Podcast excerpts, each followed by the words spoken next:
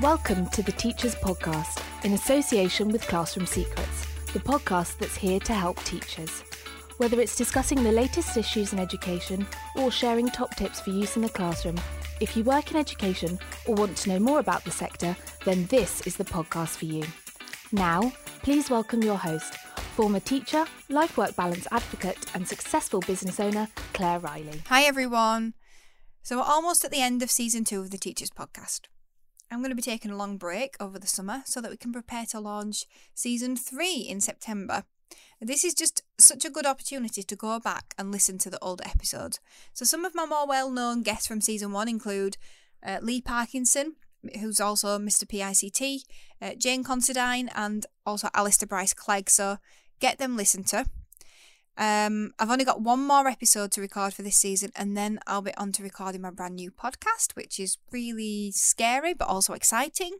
And that's going to be for education business owners. So if that's you, or you know somebody, then let them know that it's coming. And if this topic does interest you, then we talk every week on Clubhouse, Tuesdays at 7:15 p.m. So you can find the details at educationbusinessclub.co.uk. So in this interview, then I interviewed Tim Eagling all about creative writing in the classroom and what children really need to be able to write the way that we want them to.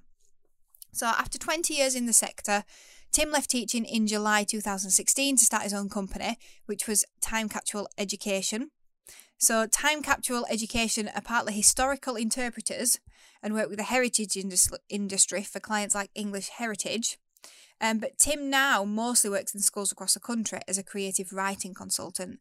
So listen carefully, get your notepad out for the actionable steps because they were really good. It's time to get to the interview. Tim, thank you so much for joining me on the Teachers Podcast today. Good morning. Very exciting. We just had a really long chat. We're recording late. Um, just been enjoying having a chat, really. So we thought we'd record it so you could listen as well. Um, so we're actually going to talk about creative writing, but yeah. something that really stuck out to me um, when you've sort of submitted all your information was historical interpretation. And I'm just really interested and intrigued to find out what is that? okay. All right. I'm going to be really careful here to not go down a history kind of like rabbit hole and, and spend all my time talking about this. In a in a nutshell, it's really kind of um, the the posh way of describing historical reenactment. It's oh. I'm a I, I'm a historical reenactor from a hobby point of view, but it's not reenactment is a term that we don't tend to use. Reenactment is only if you are recreating a moment, a thing. You know, if you go and fight uh, a reenactment of a battle.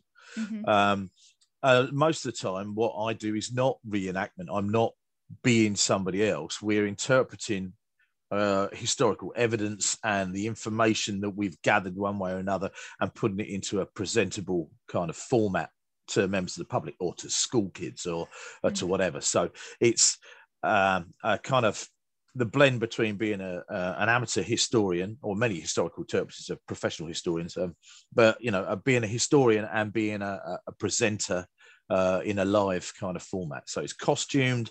Um, it's it's like those guys who come into school, history guys, I tend to call them, who come in and do Romans or Vikings or, mm. you know, whatever else in school. Um, but we do it professionally. So I work in schools because um, I'm an ex-teacher and I, I, we do history things and English things, but we also work in the heritage industry as well. So I can be found, um, hopefully in 2021, at historical sites around the country during the holidays. um, as uh, this year we'll be out what are we going to do? We'll have Tudors, Tudor soldiers at Pendennis Castle, hopefully at Whitson, um, in Cornwall, that kind of thing. So mm-hmm. we're there and we talk about history, and you kind of live it and love it, you know. So it's uh, um, and it's it was a hobby um, that I got into after I was uh, I'd already been a teacher for some time, and it's those kind of things of intertwined and enmeshed and uh, I, I, was able to bring lots of historical interpretation and knowledge into what I was doing in the classroom and that's kind of fed a lot of what I do from a creative writing point of view and an English point of view as well. I find it fascinating especially from um, sort of a child's perspective because I don't know about you but I, I find it so much easier to write when I feel like I've lived the experience. Yeah, um, that's exactly what we're about from a um, a writing point of view. I'm, I'm an English specialist, which I kind of fell into fairly early on um, in my primary teaching career. I was a teacher, I've been a teacher since the, the mid 90s. Um, and uh, a lot of uh, what we did, especially when the national literacy strategy started, and post that, we I just found us kind of continuously asking kids to write things they had no idea about. Um, and personally, I like to put teachers on the spot um, and try and get them to do the same thing. So I do um, CPD and INSET kind of like things and training courses for newly qualified teachers.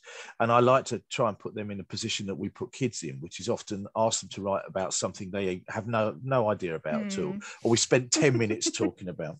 So my favorite thing to do with teachers in a staff meeting would be to ask them to um, write me a story write me a, a, a story in 20 minutes because it's always time constrained about being a practice manager of a GP surgery because my business partner, his wife, is, that's exactly what it is. Um, and you then see people squirming in the room, and I tend to think that you get the same proportions of adults either zooming off and doing it and they're fine, or struggling, um, just like you get with kids in the classroom when you ask them to write about being a a pirate or a spy or a cowboy or whatever, you know, because mm. they they haven't got that experience. Yeah, yeah. Oh, that's fascinating. Thank you. Um, right. Okay. I feel like we should start the real interview now, but I just I really wanted to know about that I, because I, I, I I just I love history, and I think I'd, I'd, probably really like that. So I've got a performing arts background. Um, I get, I get to live history. I, I I go and live in castles. You know, I get paid money to go and live in castles and be a pirate or be a Tudor soldier, or whatever else.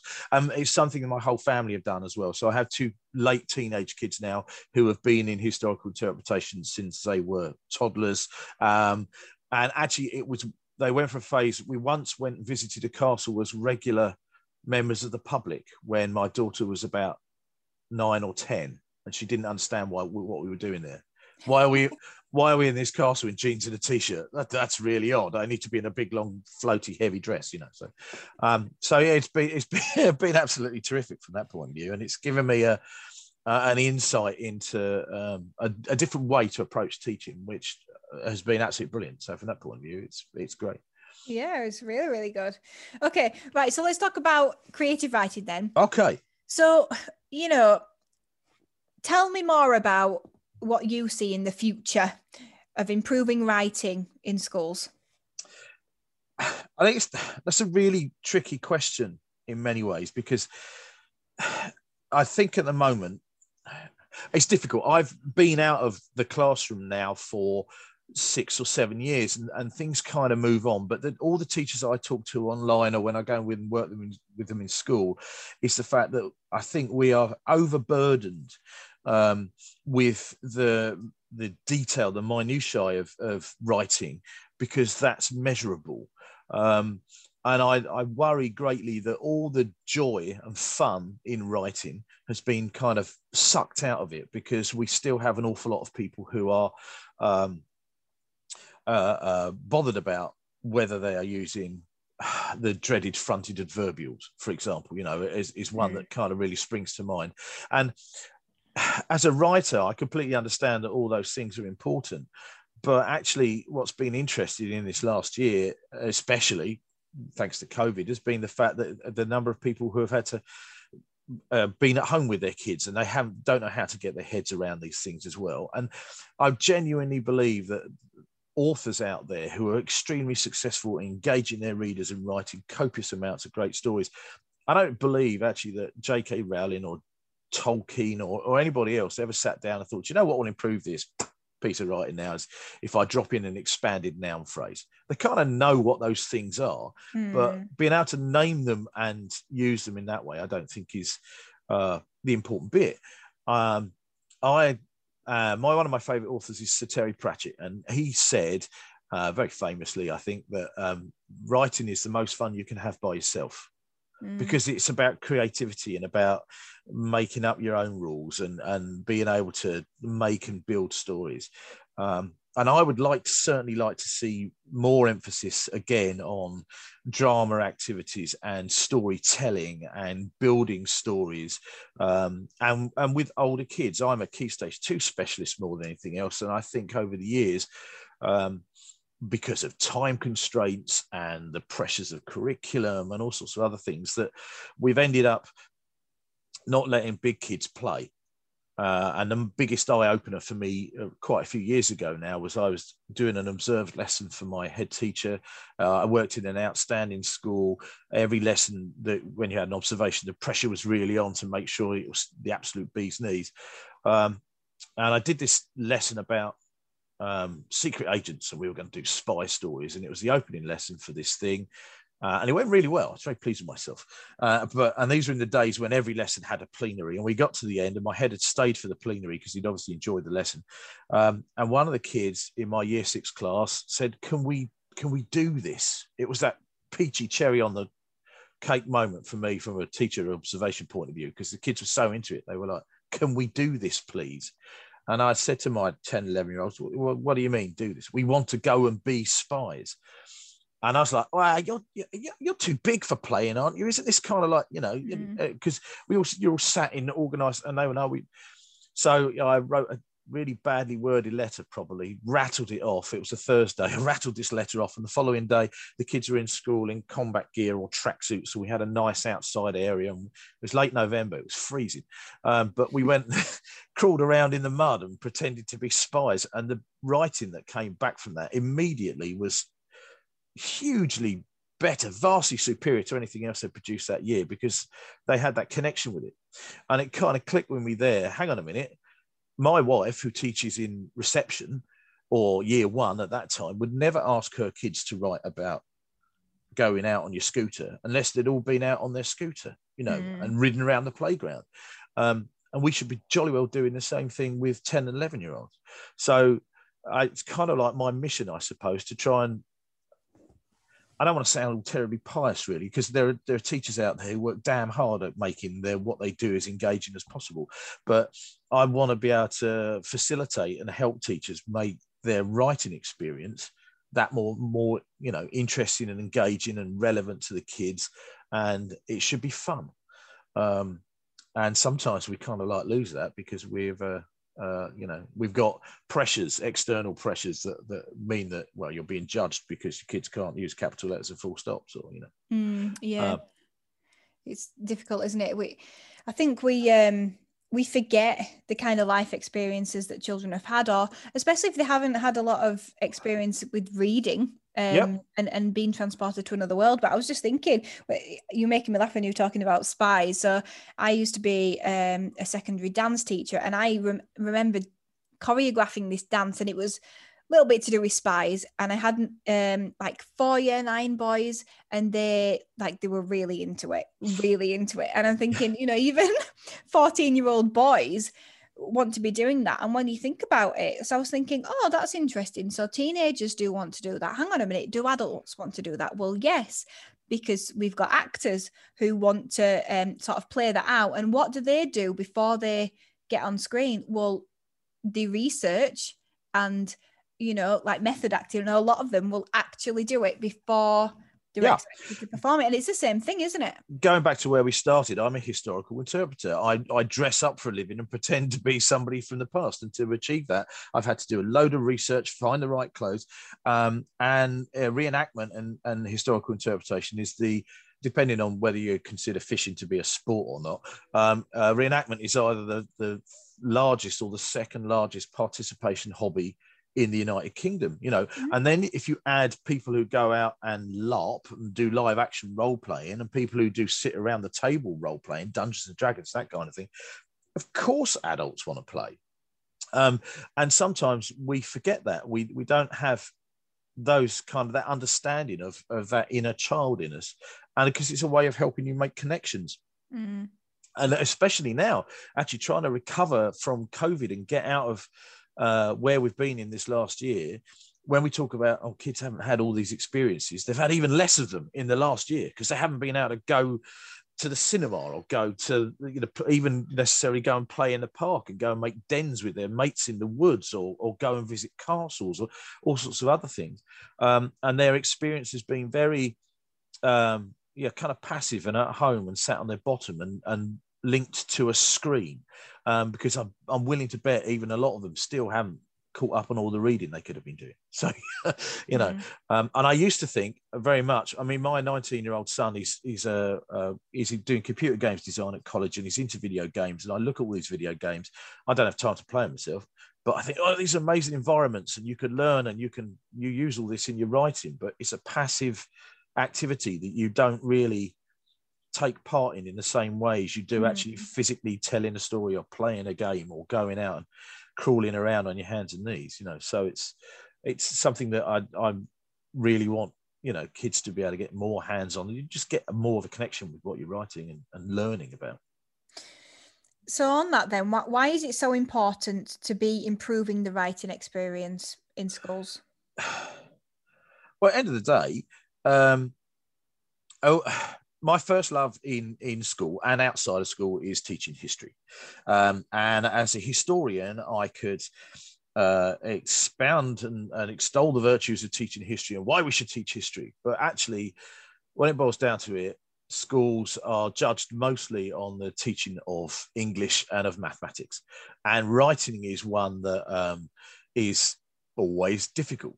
It's because it's it's you know um, subjective. The quality of writing is subjective. That's one of the things about all the stuff that's come in that we now test rather than what you know is no longer tested outside school. You can you can test whether kids can use colons or mm. uh, commas or that kind of thing, and we can argue about whether we should have an Oxford comma or not. Um, Whereas, you know, what has fallen away from Key Stage 2 SATs um, some time ago was the external marking of writing because it was so subjective.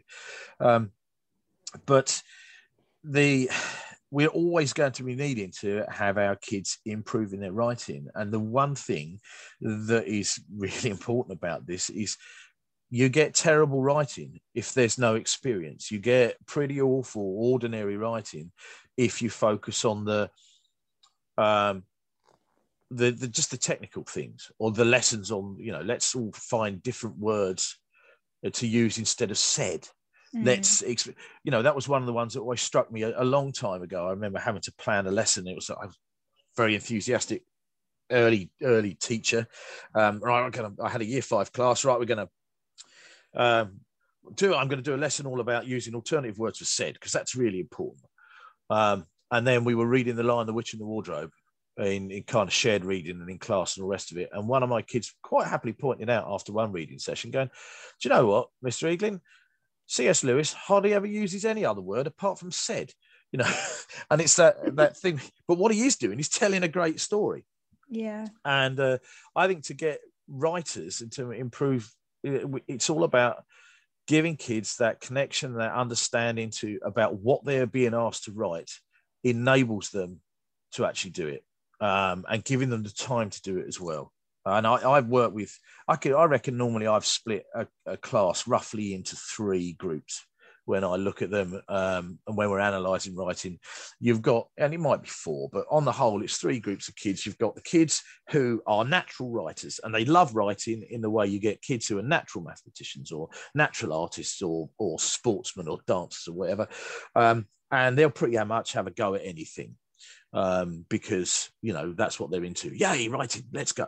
You then got a third of the class who um, like you and they kind of get school um, and they know that uh, going out, the, the deal is I'm in here and I've got to produce a certain amount of writing. I don't really know what I'm writing about, but I'm going to have a stab at it hmm. um, because, you know, you're an all right bloke, Mr. E. Let's go for it. Um, and then there are a third of the kids who really struggle with writing. They have no idea what they're going to be writing about. Um, it's not their favorite thing. They'd rather be playing football um, or they only write because they understand the deal is if they don't do that, they don't get to go out of playtime. Um, and uh, I genuinely believe that if we improve the ex- writing experience by giving the kids better knowledge before we start and making the writing connected um, and finding exciting things that are relevant to them to write about, then your those natural writers fly. those kids in the middle actually write some pretty good stuff, and the, the mm. kids who are that that bottom third of, of children don't struggle for um, what they're looking for, what they have to write. They're able to, you know, because you, you've got to be in the race to win it, haven't you? And those kids, a lot of the time, you're constantly banging your head on the table, wondering why they aren't producing a piece of writing. My son was always a perfect example. He never knew where to start.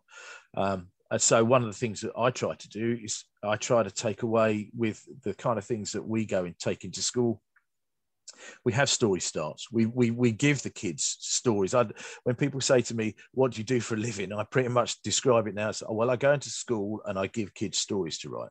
Um, mm. Is the way I kind of see it. So, and I want to take the the pain away for that that one third of the class and actually make it a, you know a not so unpleasurable experience. And I really want to be able to give those kids who love writing that that kind of vehicle to write absolutely anything. You know. Mm. Wow, thank you. Okay, I feel like you've you've um, really answered this to be honest, but you know, because it, it kind of just comes through. But you know, why are you so passionate about it? Um, I, I'm just me. I'm an irritatingly perky kind of chap. I think you find, and things that I get into, um, I um, I kind of get. I, I'm really because of historical interpretation and and uh, the music that I listen to and teaching and my family background and the people I know. I know I come to contact with lots and lots of passionate people, um, and I'm actually what I'm most passionate about is people being passionate about things. And I don't care what it, what it is. Um, I don't get football. I'm not into football, for example, but I understand why people are passionate about it. You know, I'm into swords and guns. That's what I'm passionate about. I've, you know, um, uh, I'm not at all interested in going to see a football match, but I know that for a price of going a few tickets to football matches, I can buy myself a new sword. Brilliant, you know, um, and uh, or go to a gig or that kind of thing. Um, and I think that's partly down to my parents, who were both both my parents are teachers. Uh, my father was a head teacher. Uh, my mother was a, a, deputy head teacher. And in fact, there's been an Eagling teaching in Essex every year since the turn of the 20th century. So for the last 120 wow. odd years, my, and I never meant to be a teacher, um, but it just kind of happened. But my mum is a, uh, is 83 now. She's a passionate gardener. Um, so when I was a kid, I got trolled around garden centres and, and and stately home gardens in the summer holidays. And I used to hate it because um, that was her thing. And my father was a yachtsman; he sailed, and my whole family was sailors. And um, before I got into teaching, and I still am a tabletop war game, and I'm I just want to. I like primary school to be the kind of place where kids get lots and lots of different experiences to find that thing that really gets them going, whether it's mm. sport or music or dance or drama or art or history or whatever. Um, and yeah, so it's been always been an interesting time. So I'm just yeah, I, I kind of like get really into what I'm doing. I'm very excited about that. And then you have to be very cautious with it because uh, my my dad was a, a head teacher. He was like I said, a passionate yachtsman. He was passionate about his school. He was also an Olympic gym coach as well. So he was the, wow. the British team manager of the Olympics uh, gymnastics team in 1980. The problem with all of that is the fact that that ends up kind of sucking the life out of you, and, and you know so you yeah. have to be very careful with it. But um, and I know that if you are passionate and excited, and there are so many brilliant, brilliant, passionate teachers in this country, that the kids pick up on that. The you, kids are intuitive and intelligent and they know when you're not into the thing you're doing. And i think one of the reasons why i decided that now was a good time to um, just make a thing out of what i'm really really into was because i reckon that i was kind of getting too long in the tooth for some of the other subjects that i wasn't great at or wasn't really excited about. And i think my kids a lot of the time will be like oh God, let's go science this afternoon. And Mr. Eagling doesn't like teaching science, so we're going to have a bit of a rubbish afternoon. You know, can we go out and draw trees, please? Or you know, well, come on, let's. Oh, history, ace. You know, um, so and I think it's as a primary teacher, it's impossible to keep up that level of excitement and passion in every single subject you teach. Um, and I kind of like just fell into English teaching in a way that was going to be the thing that I was going to do, and then I just have so much fun doing it. I'm I'm a frustrated writer uh, my hook to most kids when we give them stories to start is look i've started writing this story um, and i don't know how to finish it so I need you to finish it for me because I'm hoping that by the time I've worked with enough kids across the country, you lot will have all come up with enough brilliant ideas that I'll be able to magpie them and one day actually finish my mm-hmm. science fiction story that I started or my secret agent story or the pirate story I've started. And actually, yeah, I genuinely have got at least half a dozen stories that I've got to the point where I've gone through chapter one and two, and then um, yeah, I'm not a planner. I'm not very good at planning stories. so my my mission now is give the kids the stories and they'll make up the ends you know so it's uh, and sometimes they do a great job you know oh epic. Yeah absolutely brilliant. I mean they don't always go the way i want them to go. Yeah, um, but um you know all of my stories that we use in school apart from classics like we we expand on the highwayman and on beowulf but most of our stories we do in school are aimed at kids. They're and they're based around kids. So the kids are the the the you know the, the, the characters in the story are are children. Normally of the age that we're kind of pitching that story at. So our secret agent story or our post-apocalyptic story, Survivor Diaries, we normally aim that at year six, year five, year six kids. So the kids in the story are 10 and 11 years old, you know, mm. um, and they start off with familiar things. So our secret agent story starts on a school trip at the British Museum, kind of thing. Um, so each one of our stories is is usually about kids because kids can write about kids. We, I don't think we should yeah. necessarily be asking kids to write about being an adult because they're seven. They're not, you know, they're kids. Yeah, yeah. So how would a, a, child behave in this kind of circumstance? They stand a better chance of, of you know, doing that. Um, so yeah, I, uh, so passion, yeah. I just, I don't know. It's me really. Um, I think I probably annoy an awful lot of people because you know even in the last year or so I've been yeah disturbingly optimistic and chirpy about things. oh, I'm for that to be honest, because otherwise just get into a black hole, don't you? Hmm. Okay, so if you're a teacher listening now, yeah, and you're thinking, oh, this is interesting, I'm interested in what Tim's saying.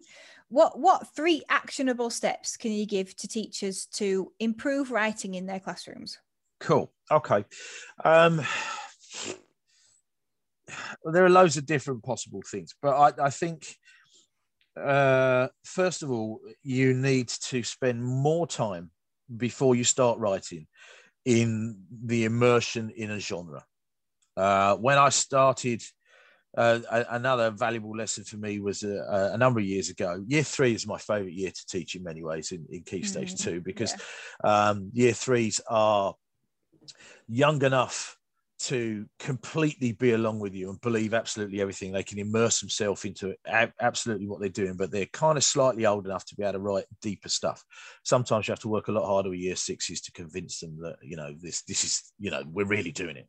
Um, but I asked a bunch of kids to write a pirate story years ago, and um, I was really disappointed with the results.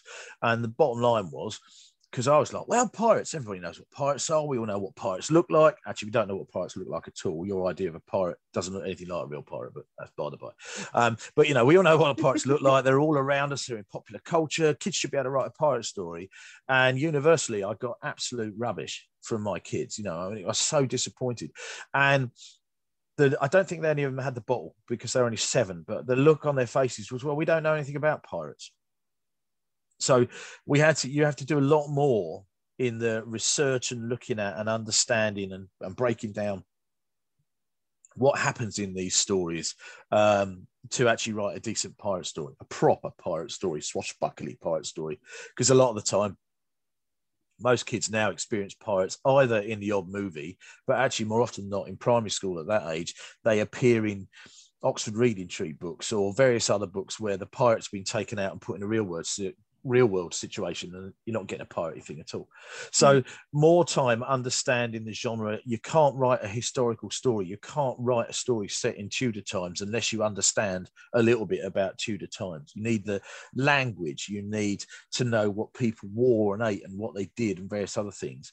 So um, yeah, preparation is number one, and understanding that genre, finding the thing that the kids want to write about anyway. But yeah, actually having a better idea of what pirates are or what a secret agent does, and actually being able to tell the difference between a spy and a secret agent because James Bond is a terrible spy.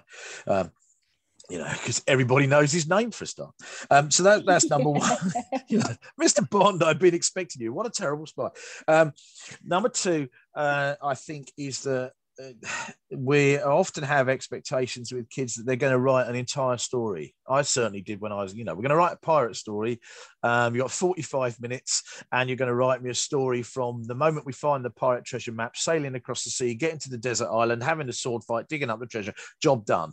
Um, and that is a terrifying prospect for mm. pretty much anybody who isn't that frothing, exciting writer. Um, so what we have done is um, broken down our stories into episodes. Um, right, we're only going to write this episode. We don't need to go beyond this episode. So we're going to write about the storm on the ship or the, the ship chase before. So before we write the episode about uh, our pirate ship, our ship being chased by pirate ships, we're going to go and play a game across the school hall with pirate ships or across the desktop. Um, so we've got an understanding of how it works. That kind of maps out what's going to happen. Then we're going to go and look at pirate ships and that kind of thing. And then we're only going to write about that one thing. So we don't care about the start of the story. We don't care about what's going to happen on the treasure island. We're only writing about this bit now. And that becomes an achievable part. And then we also do what we tend to do with a lot of my writing projects is I've I write some of the episodes for the kids as well. Um, the dull exposition bits that really you don't need to. So the bit that explains how we get from uh, London to the Bahamas, where our spy story is going to finish. I kind of do that in a summary kind of episode, so you don't have to agonize over that, kids. Because now we're going to write a bit about that bit where we're scuba diving on the on the coral reef, you mm-hmm. know, because that will be a cool bit of writing to do. Um, so yeah, writing episodes and yeah, try and take some of the pain away by by you filling in some of, some of those episodes. As a teacher, it's a brilliant way for you to be able to model various bits of writing because you can write the dull bits you know and make yeah. them interesting and, and and do that as a shared experience or whatever else and then my third thing that i try and do is as often as possible try and link my non-fiction writing um, to my fiction writing when i was yeah planning english and, and being and uh, in the classroom i often found that non-fiction writing could be really dry or or difficult to achieve or or really samey. Hey, oh, oh, good, right. We've got to do two weeks on writing biographies. Brilliant. Um, what tended to happen in those days, you'd have to forgive the analogy now because it's a few years ago, but what would tend to happen is you go and get the, the um, biographies of Gandhi, David Beckham, Ginger Spice, and a couple of other people out the school library. Have a look at those kind of uh, biographies and then pick your favorite person and write a biography about it. And it, nine times out of ten, yeah, the kids you were going through the motions, but it was a pretty dull piece of writing. Whereas actually, what you're trying to achieve there is understanding what a biography looks like and understand how it breaks down. And then we so we have biography writing about our uh, the bad guy in our secret agent story because they've had lots of different reading resources that, and they found out bits about him anyway and then they can fill in mm. the blanks but the important bit is that that actually fleshes out the story they're writing because they've made up all these other bits and they're you know we've got an understanding there and mm. we've written a biography or we've written a diary entry or they've written a, a persuasive piece of writing because they've got to win a competition that's all tied to the story um, and then that way there we can get six weeks out of uh, we get a decent half term's worth of English planning, which involves fiction and non-fiction, but everything is connected and and it becomes that much more relevant to the kids. Um, and you know, a lot of these things, especially that that last one, the non-fiction thing and connected learning, is being done an awful lot um, across the country. I get, I, I, see that and chat with teachers all the time. But it is that thing where you um, having a reason to write um, and, and being able to kind of like make that connection or extend that bit of story is absolutely brilliant. I think as well, like we were talking before, it's about experience, isn't it? So yeah. the more experience they get by writing non-fiction that sort of feeds into it, then the more likely they are to really. It, it's almost like they need to get to a place where they don't have to work hard to think about the content. That's that, that's that's the absolute key. I mean, one of the things that we do with our story writing is the fact that uh, you know, oh, we're going to write an episode. Okay, well, I've got um, a, story. Here's a storyboard. So look, we know what the episode is going to be, and by the time, and again, lots of schemes do that. Talk for writing, you talk through the story and all that kind of thing, um, and that ends up being a bit formulaic. I, I tend to feel, but you get to a point where yeah, you you want to make sure that everybody can start writing and they're not sitting there going, I don't know what to write. You know, you have sessions beforehand where we've discussed it, we've played it, we've looked at the storyboard, you've got the storyboard in front of you, you know what the content is, and now you just need to concentrate on putting that down into words and putting it on paper and uh, you know and then again yeah you, you could take that pain away those those uh, reluctant writers, you write the first sentence and open it up and off you go. You know, so they haven't got the oh, I don't know what to put down first kind of experience. Um, and it's about so it becomes about uh, a scaffolded approach, but I also like to have that kind of creative opportunity but you can only do that if you know your stuff and you've had that experience. And there've got to be real kind of experiences that you then develop. When we first started doing this kind of thing when i was still in school and we're going back to my pirates we're right okay we're going to have sword fights. And kids are bringing their plastic swords and then we're going wave them around at each other uh, on the playground. Because um, watching two small kids have a sword fight is hilarious. I, I'm I'm into sword fighting. That's one of the things I do. And so, yeah, but unless you then go back into the classroom and go and look at sword fights in films and then expand that by then spending time working on the vocabulary and talking about, you know, right, okay, well, we need some sword fighting language and all that kind of thing. That experience of having a sword fight on the playground was complete waste of time but especially because most seven year olds aren't actually any good at it, you know. So um, they could they could go and do it and have fun and play that. Right, I'm into sword fights. Right now, we need to look at this sword fight from the Princess Bride because it's the greatest sword fight ever committed to film. Right now, we need to work out the language and talk about how they're moving and various other bits and pieces. And we've done all of that. Right, here's our storyboard for our sword fight, which you know, um, which time capsule education have conveniently provided for us. Um, now let's write a sword fight you know, yeah. and that and that way there you get far better um, writing experiences. So it really is about going into to more detail in the action, isn't it? Yeah, yeah, yeah, and um, I I just really feel my I, I don't always end up talking about my kids. My son is 19 now. He has Asperger's. He really struggled in primary school, especially when it came to things like writing. He still does now. He's a he's in college doing a, um, a the computer games design course he does now when he has to start writing because he never knows where to start. And I really, really feel for those kids who sit and stare out the window and absolutely struggle and don't know where to start. Um, so yeah, my aim is to uh, enable those kids to get make get beyond just making a start and actually writing something that they're really pleased with.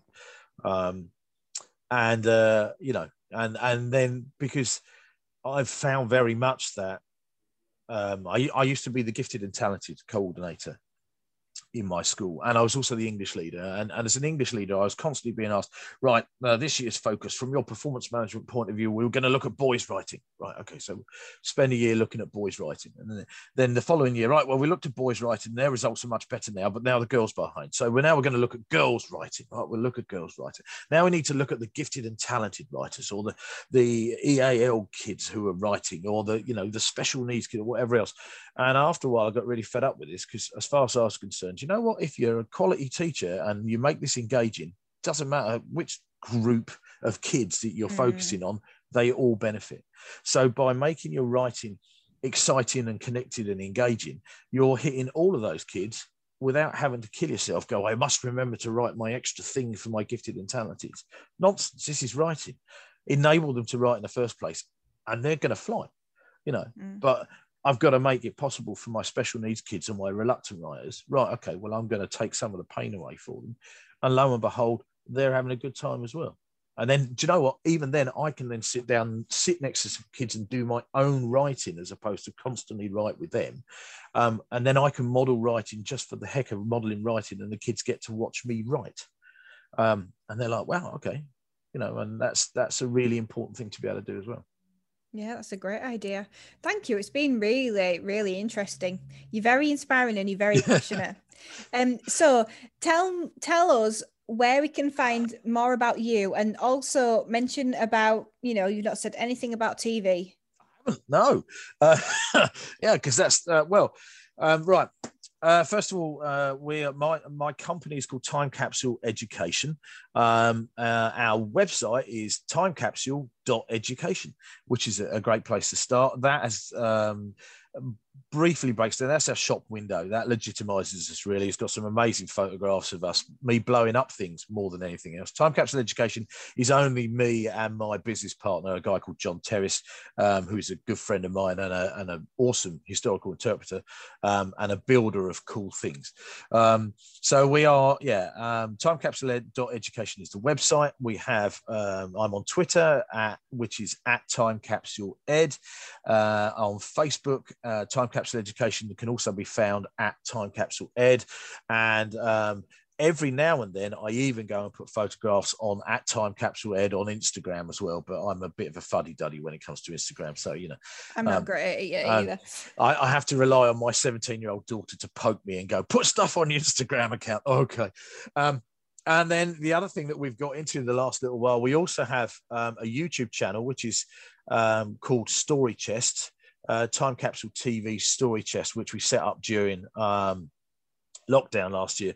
But more importantly, our, our way forward, um, which was happening before COVID, is the fact that we are now um, started to produce on-demand video services and my aim now is to become the bloke who makes schools tv again. And not just creative writing things but we're going to be doing all sorts of other stuff too. Early years maths we've got lined up and um, some key stage three english and all sorts of things. But uh, uh, at the moment my plan is to try and get our uh, creative writing things turned into on-demand things because actually a lot of schools can't necessarily afford to get us. We travel anywhere in the uk mm-hmm but of course, getting guys to come into school is costly. Um, and uh, I've had some conversations in the past where I had very animated conversations with teachers who are very keen for us to come and do dragon hunting in their school. Um, and then you say to them, "Oh, this is all brilliant," and the teacher's like, "She's she's really excited. Like, that's great. I want to book you." And they say to you, um, "You know, how much do you cost?" And I say to them, "Well, that depends where you are and how big your school is, kind of thing." You know, and they say, "Oh, well, mm. I'm um, we're a half form entry school in a village in the the wilds of Shropshire, and I my heart sinks because I sit there and think, whatever I screw this down to, you're not going to be able to afford us to come into school because we're yeah. two guys are going to have to spend a night in a hotel, blah blah blah. Um, or I'm in the bottom end of Essex, and I had a brilliant conversation a year or so ago with a teacher who was terribly excited about getting us in to do go and do Beowulf in her school, and oh, we had the well, how big is your school? We're a two form entry school, brilliant. That probably means you can afford to get us. And where are you? And she was like, we're in Barrow in Furness, and I and it's that thing where oh well, yeah, oh, actually, I'm I'm not averse to travelling. We did a week in Leeds last the year before last, and then a week on the Isle of Man, and all sorts of things. But travelling to the other end of the country means that you know that's another day for us and all sorts of other bits and pieces, and it becomes terribly complicated. So what I'm trying to do now is actually make our resources available as a video service, mm-hmm. um, and then you still get all the kind of teacher resources because uh, I'm not about I'm not the history bloke. I used to we used to have guys, many of them I know, so I won't be disparaging about what they do. But we used to have guys who came into school uh, to do Romans, for example. When they do a day in school, and then the, the, day after, you might do a bit of writing about it, and that's kind of it.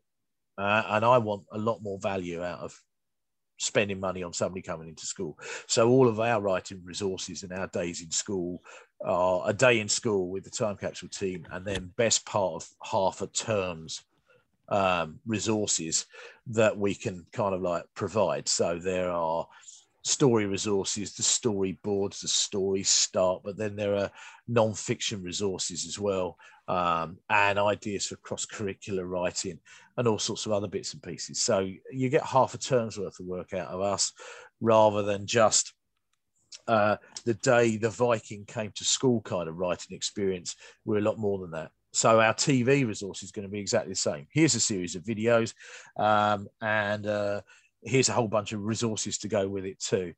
Uh, and I was kind of concerned that I was, you know, I only had a face for radio, but apparently big hairy Vikings kind of work on TV as well. So from that point of view, we're and, and it's it's not all it's not all about me either as well. I'm, I'm desperately trying to get other people to appear in front of the camera as well, and I, I you know I just kind of like turn into other stuff. I want to include schools. I want schools to get on board and tell us what they want from a TV point of view too. I, I don't want to try and guess what teachers would find useful in the classroom. I want teachers to be in contact with me and say it would be great if there was a series of programs about you know Mm-hmm. um, we really struggle with this history or we really struggle doing this um, i'm far more interested in making relevant resources for the 21st century than just Yeah. thinking up kooky ideas off the top of my head and making a video about it you know And this is a point where everyone's looking on social media now, trying to find one of the um the images to see what you look like because it's a podcast.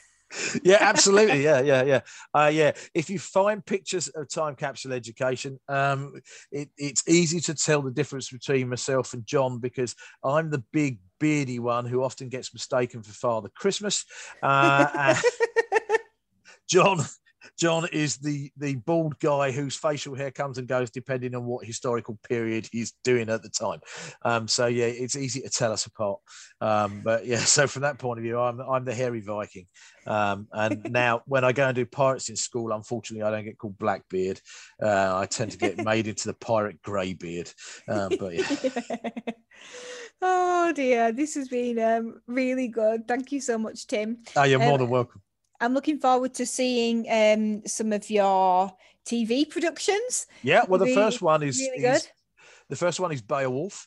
Um, and uh, um, what I'll do is I'll share share a link with you, which has got samples of four programs. Beowulf, uh, there are four videos for that, which is uh, two parts of the first part of the story because I loved storytelling and it's it's me telling the story. Um, although uh, uh, I get people say to me, "Oh, you're a terrific storyteller," and I often have to confess that actually Beowulf is the only story I can tell, frankly. Um, but um, so there are two parts to Beowulf, and then there's a program about Vikings and Saxons, arms and armor, and one about the Battle of Maldon, which was fought in the year uh, 991 in Essex. So, uh, uh, which is great fun. So I'm going to make documentaries as well. So I'll send a link to that. You can have samples of that. Um, um, and we're working on the Highwayman now as well. That's that's the next thing for schools. So, uh, um, which is really good fun. A completely different kind of experience to being in the classroom uh, or being in the school hall, being a Viking. And, and in many ways, the video thing is never going to replace um, telling a story to 60 kids live in, the, in Mm. your school hall. But I'm, I'm really pleased with them as a, you know, it's a pretty good alternative. And it does mean that you can shut me up every once in a while. Um, you know, as the teacher, you've got control. You can press pause and talk about that bit and rewind it and go back and do the next bit. You can also do that on a podcast, just so you You can, yeah, yeah, yeah, yeah. But not live, not live when I'm there in your school hall. It just kind of comes out as a stream of consciousness. Well, thank you so much for joining me. It's been really, really great. That's been great. Thanks for having me. Yeah. I remember being part of a certain school community frequently when I was on supply, and the school were they were committed to regular trips. The trips didn't have to be far or expensive, but it was about getting out and experiencing the world. So the head one said that if we wanted them to be great writers, the children, I'm meaning, um, then we had to let them experience it first. And even then, I realised how true it was, and especially at that school because it, it wasn't a school where you know all of the parents would be taking the children to to um all these places all the time. So it got me thinking about when I was a child. So as a child, my mum and dad took me to a lot of castles when we were on holiday. So visiting the castle at Hastings was one that I can remember. And a few years later in year six, when we were doing the Friday afternoon quiz, which I was terrible at by the way. Um, and I don't know if you remember, but they were long and thin and fastened together at the corner, so they'd like swizzle round. Um, it was like, yeah. Anyway, so the question about the Battle of Hastings came up, and it was the date, and I knew the answer, and it was probably the only question that I'd been able to answer all year. And I didn't know the answer because it's the most well known date that everybody knows, but it was because I'd been and I'd experienced it, and that's what made it stick in my mind. Whereas every other day I'd ever been taught, I struggled to recall. I struggled with all of uh, the, the the memory recall questions. So I just thought that was a really interesting point that we should all consider about experiencing things before we're expected to write about them or use them as knowledge. So if you want to give any feedback about your own experiences, then I'd love to chat with you in the Teachers Podcast community on Facebook.